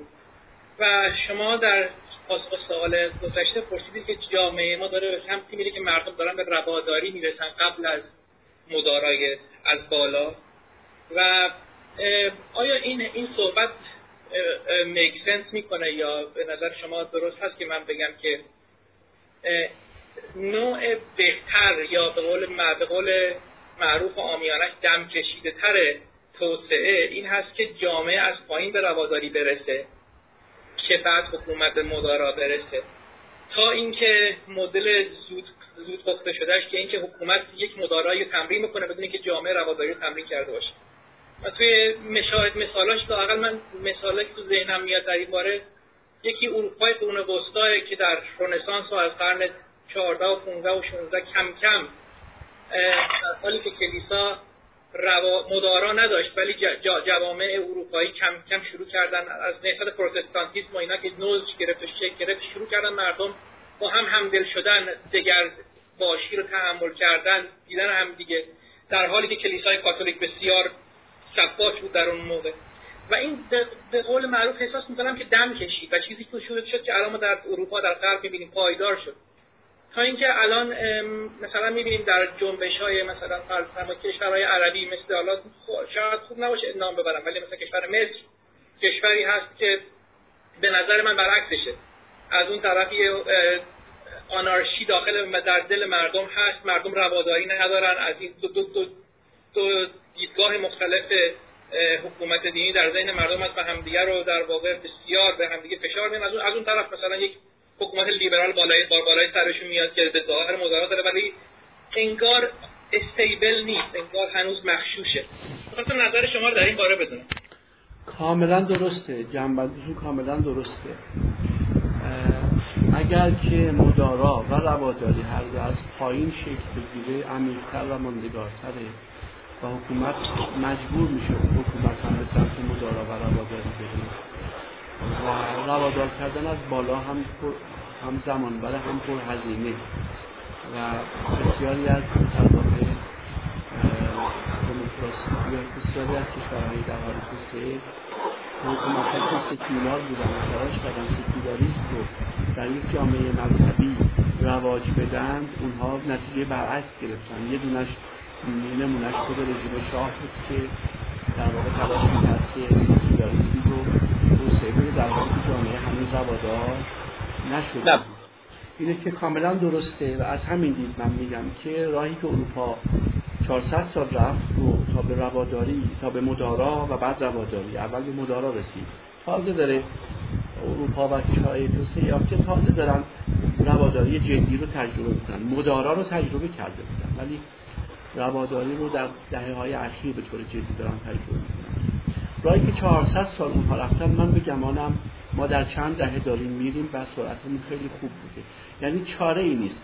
ما اروپا همین مسئله ما رو رفت اون چون 100 سال 200 سال طول کشید تا ارزشهاش فرو ریخت. تا تمام مقدساتش فرو ریخت. ما متوجه نشدیم. خود اروپایی ها فشاری بهشون نیامد چون تدریجی بود. ولی ما چون در یه دوره کوتاه فشرده داره کل ارزش ها فرو میریزه. کل ایدئولوژی ها بی اعتبار میشه باورهامون داره فرو میریزه احساس فشار زیادی می‌کنه. ولی همون حادثه داره. در یه دوره کوتاهی رخ بنابراین من بر این باورم که اتفاقا سکولاریزمی که در اروپا رخ داد در ایران عمیقتر و جدیترش به رخ میده. چون در اروپا دین از سیاست جدا شد. در ایران ایمان داره از دین جدا میشه. ایمان از دین جدا میشه. یعنی ما الان جوانانی داریم که ایمان دارن دین ندارن. یعنی به خدا باور دارن. به یک امر قدسی باور دارن ولی به هیچ دینی باور ندارن. به دین ولی به امر قدسی باور دارن. به اخلاقی هم عمل می‌کنن. رفتن مثلا سراغ ارفانهای جدید. و آدمایی هم داریم که دین دارن ایمان ندارن. تمام مناسک اجرا می‌کنه نمی‌دونم روزه می‌گیره عزاداری می‌کنه ولی ایمان قلبی نداره. توکل اون در واقع کف نفسی که یک مؤمن باید داشته باشه رو نداره. گویی که اصلا آخرتی نیست ولی تمام مناسک دینیش انجام میده. الان عملا در ایران دین از ایمان جدا شده. دینداران بی ایمان داریم و مؤمنین بی دین داریم. و این عمیقترین سکولاریزمه. و راه رو برای شکلگیری یک مدارای اجتماعی بزرگ آماده می‌کنه. یعنی اینه که ما, ما رو به سمت رواداری می‌بره که دی ایمان داره قلبی میشه. دینداری مردم از دینداری برونگرای ظاهری داره به یک دینداری قلبی. یعنی الان خیلی از مؤمنین حقیقی هم که دین هم دارن مناسک هم اجرا می‌کنن سعی می‌کنن دینشون رو شخصی کنن. نماز جماعت نرن نماز جمعه نرن توی خونه نمازشون رو بخونن قیافه متظاهر نگیرن دینشون داره شخصی میشه. اینها همه داره کمک می‌کنه که زمینه برای یک رواداری و دنبالش یک مدارای بزرگ در ایران آماده بشه. اما امید که حکومت در واقع دست از این بی برنامگی ها و گاهی بیخردی ها برداره و یک مسیر آرام باثباتتری رو پیش بگیره تا انشاءالله جامعه ما وارد فرایندهای پرهزینه نشه و این بذری که در این چهل سال کاشته شده به بار بنشینه. من کاملا موافقم با بحث شما. خیلی ممنون. از پاسخ خب به نظرم که دوستان دیگه سوالی ندارن. حالا یا بحث من وافی و مصطفا و کافی بوده یا ارز کنم که پیچیده بوده. یک کدوم از این دوتا. نه بحثتون که خیلی عالی بود. واقعا لذت بردیم. خیلی ممنون لطف کردین. دوستانم حتما استفاده کامل رو بردن. هر یک از دوستان روشن شدن نمی‌دونم سوال دارن. مانی جان سوال دارین شما؟ فقط تشکر می‌کنیم از آقای دکتر و همه دستن در کار و خاطر برنامه. خیلی جالبی که داشتن آقای دکتر در نهایت آرامش صحبتاشون در آرامش کمالشون به قدر حرفاشون دلشی بود که تو عمق تمام وجود سلول های ما را با توضیح های واضحاتشون ممنون آقای دکتر. می‌کنم. متشکرم از شما. متشکرم. بله. ظاهرا دوستان دیگه صحبتی ندارن. شما خودتون هر طور صلاح می‌دونین جلسه رو می‌تونین تموم بکنین و خب برای منم جلسه خوبی بود و امروز هم باعث شد که کمی افکارم رو در حوزه مدارا و توسعه و اینها جمع, جمع بندی بکنم و بیشتر فکر بکنم. یعنی جلسه شما برای من هم پر برکت بود. ارز کنم خدمتون که در هر صورت شما الان از این فرصت بهره مند هستید در اونجا که آنچه من اینجا تئوری پردازی می‌کنم رو شما لمس بکنید و احتمالا شما وجدان کردید و این مفهوم و این مفاهیم رو از نزدیک بین بای سر و کار دارید.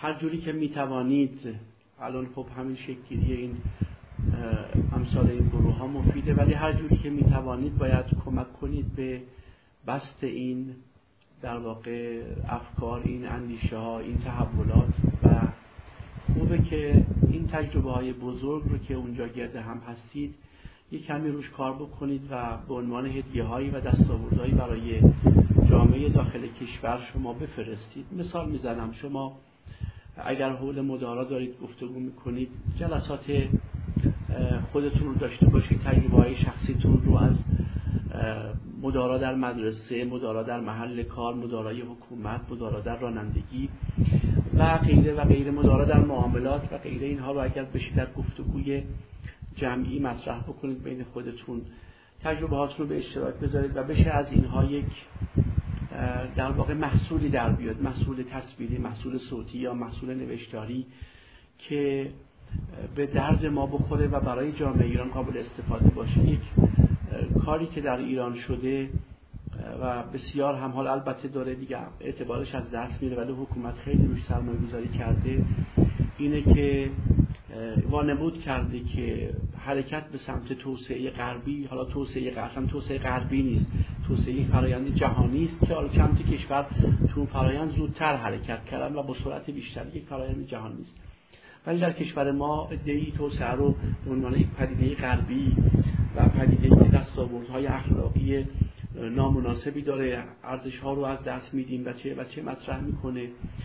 و در این مسیر خیلی جامعه ما هنوز مردده. یعنی من چون تو حوزه توسعه دارم تلاش می‌کنم می‌بینم که بخش بزرگی از جامعه ما حتی وقتی که نسبت به حرکت حکومت منتقده یا حتی تنفر داره. و حتی وقتی که به خیلی چیزهای ایدئولوژیک اعتقادی نداره ولی یک حراسی درباره این که اگر ما توسعه پیدا بکنیم نکنه همه چیز فروغ بریزه نکنه نمی‌دونم اخلاقیات ما همه چیز از بین بره. یک چنین حراسی هست. شما ها اونجا بالاخره تجربه کردید و خوبه که دستاورداتون رو در حوزه های مختلف یه جوری تدوین بکنید. سرمایه است دیگه. یک شما یک دانش زمینی دانش آشکار اینه که کتابی باشه و آموزشی داده بشه. دانش زمینی اینه که شما با گوشت و پوستتون لمس بکنید. شما با گوشت و پوستتون سکولاریزم رو لمس کردید مدارا رو رواداری رو گفتگو رو دیالوگ رو دموکراسی رو. اگه بشه اینها رو به زبان ساده در گفتگوهای خودتون بشینید. حالا قاعدتا باید یک فرد باشه فردی هم بین جمع باشه که با یه تخصص مثلا جامعه شناسی و غیری که اینا رو کمی در واقع شکل بده. اگه بتونید دانش زمینیتون رو تبدیل به دانش آشکار بکنید یعنی تجربه هاتون رو و اون چیزی که لمس کردید رو تبدیل بکنید به نوشته هایی به گفته هایی به تصاویری که در اختیار جامعه ما قرار بدید این تجربه های عظیم اونجا نمیمونه و منتقل میشه. در واقع شما سرمایه ای با خودتون بردید از کشور. یه جوری باید این سرمایه رو برگردونید. حالا از هر طریقی. از طریق ترجمه کتاب از طریق نوشتنتون نوشتن کتاب از طریق ارز کنم که گفتگوهاتون. حتی اگر بشه هیچ اشکالی نداره که مثلا کلیپ های زیر ده دقیقه از دور همی هایی که چند نفر میشینن از تجربهشون تو مدرسه میگن از تجربهشون توی محیط کار میگن. و اینها رو به نوعی الان که مدیا تو فضای مجازی گسترده شده و دسترسی هست. همتی بکنید و شما هم از اون طرف محصولاتی تولید بکنید و اینجا به اشتراک بذارید. اینجا بخش زیادی از جامعه تلاش می‌کنه ولی دستش خالیه. محتوا نداره تجربه نداره که حالا بگه آقا نه دموکراسی فسادآور نیست توسعه فسادآور نیست. آزادی فسادآور نیست. آزادی چه قابلیت هایی رو شکفته می‌کنه چه فرصت هایی رو فراهم می‌کنه چقدر دینداری در فضای آزاد دلپذیرتره چقدر دینداری در فضای دموکراسی عمیقتره. اینها رو کسایی که تجربه کردن باید منتقل بکنن. اینکه یک نویسنده خارجی ما ترجمه کنیم یا من اینجا بنویسم منتشر بکنم اثرش اونقدر نیست که کسی که اونجا هست بوده تجربه کرده الانم از اونجا داره تجربهش رو به اشتراک می‌ذاره بسیار اثرگذارتره. اینه که دانش زمینی که طی این زیستتون اونجا کسب کردیم دانش زمینی رو یه جوری راهش رو پیدا کنید من نمی‌دونم چه جوری. ولی سعی کنید از این منتقل بکنید و در واقع یک مسیر دو طرفه ایجاد بکنید. الان مسیر یک طرفه است یعنی مهاجرینی که از ایران میرن به هر علتی برای ادامه تحصیل یا مهاجرت یا شغل یا بحث دیگری این رابطه یک طرفه است. یعنی چی میشه در واقع؟ از این طرف به سمت اونها جریان منابع داره حرکت می‌کنه. انتظار اینه که از اون طرف هم برگرده. یا حتی امروز بیشتر ترجمه ها کسایی که در داخل ایران هم دارن ترجمه, ترجمه می‌کنن. ایرانی هایی که در خارج نشستن کمتر ترجمه می‌کنن. چه ترجمه از فارسی به انگلیسی چه ترجمه از انگلیسی به فارسی. اگر می توانید یک چنین حرکت هایی رو برای اینکه قنا ببخشید به جامعه ایران آگاهی بخشی بکنید و تجربه هاتون رو به اشتراک بذارید یک چنین تجربه هایی رو اگه داشته باشید به ویژه در همین حوزه های مربوط به زیست اجتماعی از قبیل رواداری و مدارا و غیره خیلی کمک می‌کنه. اینجا ما به عدت اینکه منابعی که در واقع میمده در دهه های قبل بیشترش حکومتی بوده.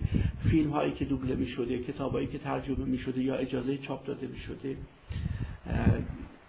جامعه ما آگاهی دقیق و عمیقی از دموکراسی و توسعه یافتگی و مفاهیمش و مزامینش نداره. اینه که اگر بتونه توی این فضا کمکی بکنید خیلی در واقع سرمایه گذاری محسوب میشه و نوعی ادای دین محسوب میشه به جامعه ای که شما از اون, از اون جامعه برآمدید. ببخشید اگر طولانی شد. خیلی هم خوب آقای دکتر. البته وظیفه ما رو سنگینتر کردین. هم به عنوان همگام هم به عنوان ایرانیایی که خارج از کشور داریم زندگی می‌کنیم. من به نظرم میاد که بیشتر باید با هم در ارتباط باشیم تا بتونیم هم از تجربه شما استفاده کنیم هم از راهنماییاتون. حالا هر کسی به سهم خودش یکی می‌تونه قصه بنویسه یکی می‌تونه روابط اجتماعیش رو با همسایش توضیح بده. هر کسی یه جوری فعالیت داشته باشه. چشم. من به نوبه خودم دوست دارم که این کار رو شروع بکنم. خیلی ممنون از راهنمایی. یکی از مهمترین کارهایی که باید بشه الان نظام آموزشی ما تقریبا فرو پاشته یعنی خانواده دیگه به مدرسه اعتمادی نداره به مدرسه دولتی اعتماد کم شده. مدارس خصوصی بیشتر سودجویی دارن می‌کنن بیشتر دارن ترویج کتابای کنکور رو در واقع کلاسای کنکور می‌کنن.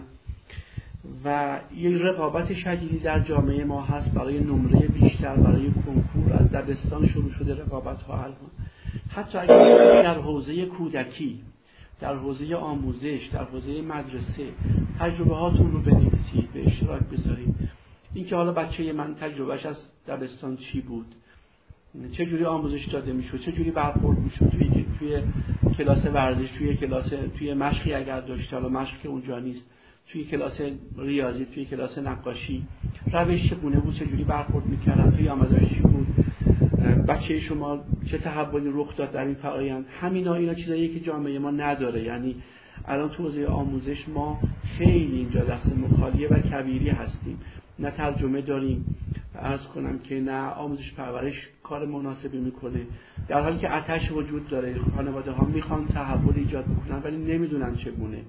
نمی‌دونن در چه مسیری حرکت بکنن. یا حتی اگه یه معلمی بخواد تغییری به در متد خودش در اینکه آقا متد انشا نویسی رو عوض کنم متد املا نویسی رو عوض بکنم تجربه این نیست. حتی اگر این تجربه های کوچولو رو هر کسی تجربه بچه خودش رو از مدرسه رفتنش و تحولاتی که رخ داده و روش های آموزشی یا اگر معلم هست اونجا تجربه خودش رو بنویسه این چیزا چیزای بزرگیه. کوچیک کوچیکش نبینید اینها رو. بسیار تاثیرگذاره. و خیلی کمک می‌کنه به در واقع اصلاح نگاه ما کمک می‌کنه به خانواده های ما برای اینکه یه خورده خودشون رو جلو ببرن و نگرانی هاشون رو بیارن پایین. الان مسئله کنکور و مسئله نمره و معدل بسیار ویرانگر شده. روان بچه های ما رو داره از بین می‌بره. اگر تجربه شما داره تجربه مثلا خانواده ای که بچهش توی ایران بچه اولش توی ایران مثلا مدرسه بوده بچه دومیش رفته خارجی یا حتی بچهش از مدرسه ایرانی رفته بعد مدرسه خارجی. و تحولاتی که رخ داده تغییراتی که رخ داده این اگر نوشته بشه حتی فایل صوتی یا تصویری کوتاه اگر باشه. و با یه مکانیزمی مثلا به صورت کلیپ هایی که خود مؤسسه شما همگام تولید می‌کنه با آرم خود مؤسسه اگر منتشر بشه اینا خیلی کمک می‌کنه. این سخنرانی من ممکنه کمک کنه به به شماها اونجا یا به کسایی که علاقه مندن به دانشجوها به روشن فکرها ممکنه کمکی بکنه ولی عامه مردم از این این سخنرانی بهره ای نمی‌برن حوصلش هم ندارن. اونها رو باید جور دیگه کمکشون کنیم و الان باید نخبگان ما عامه مردم رو کف جامعه رو مورد هدف قرار بدن و هر کمکی می‌تونن برای بصیرت افزایی و آگاهسازی اونها انجام بدن. اینه که از این همگرایی خودتون استفاده کنید. یه سرمایه است. در خارج معمولا بین ایرانی کم رخ میده دیر رخ میده. حالا که رخ داده اولا تمرین کنید بین خودتون گفتگو رو مدارا رو دیالوگ رو خیلی تمرین بکنید. همه اون چیزایی که فکر می‌کنید باید ارتقا بدین در خودمون رو اونجا تمرین بکنید و سعی بکنید در واقع گروه خودتون رو مؤسسه خودتون رو گسترش بدید یا در شهرهای مختلف از این مؤسسه ها ایجاد بکنید. ولی مأموریت این باشه که چطور می‌تونیم برای ایرانیان داخل از کشور دستاوردی و رهاوردی داشته باشیم برای ارتقای اندیششون ارتقای رواداریشون ارتقای دیالوگشون و نظایر اینها متشکرم. خیلی ممنون از شما. خیلی استفاده بردیم خواهش می‌کنم. منم از شما متشکرم از اینکه این فرصت خوب رو در اختیار من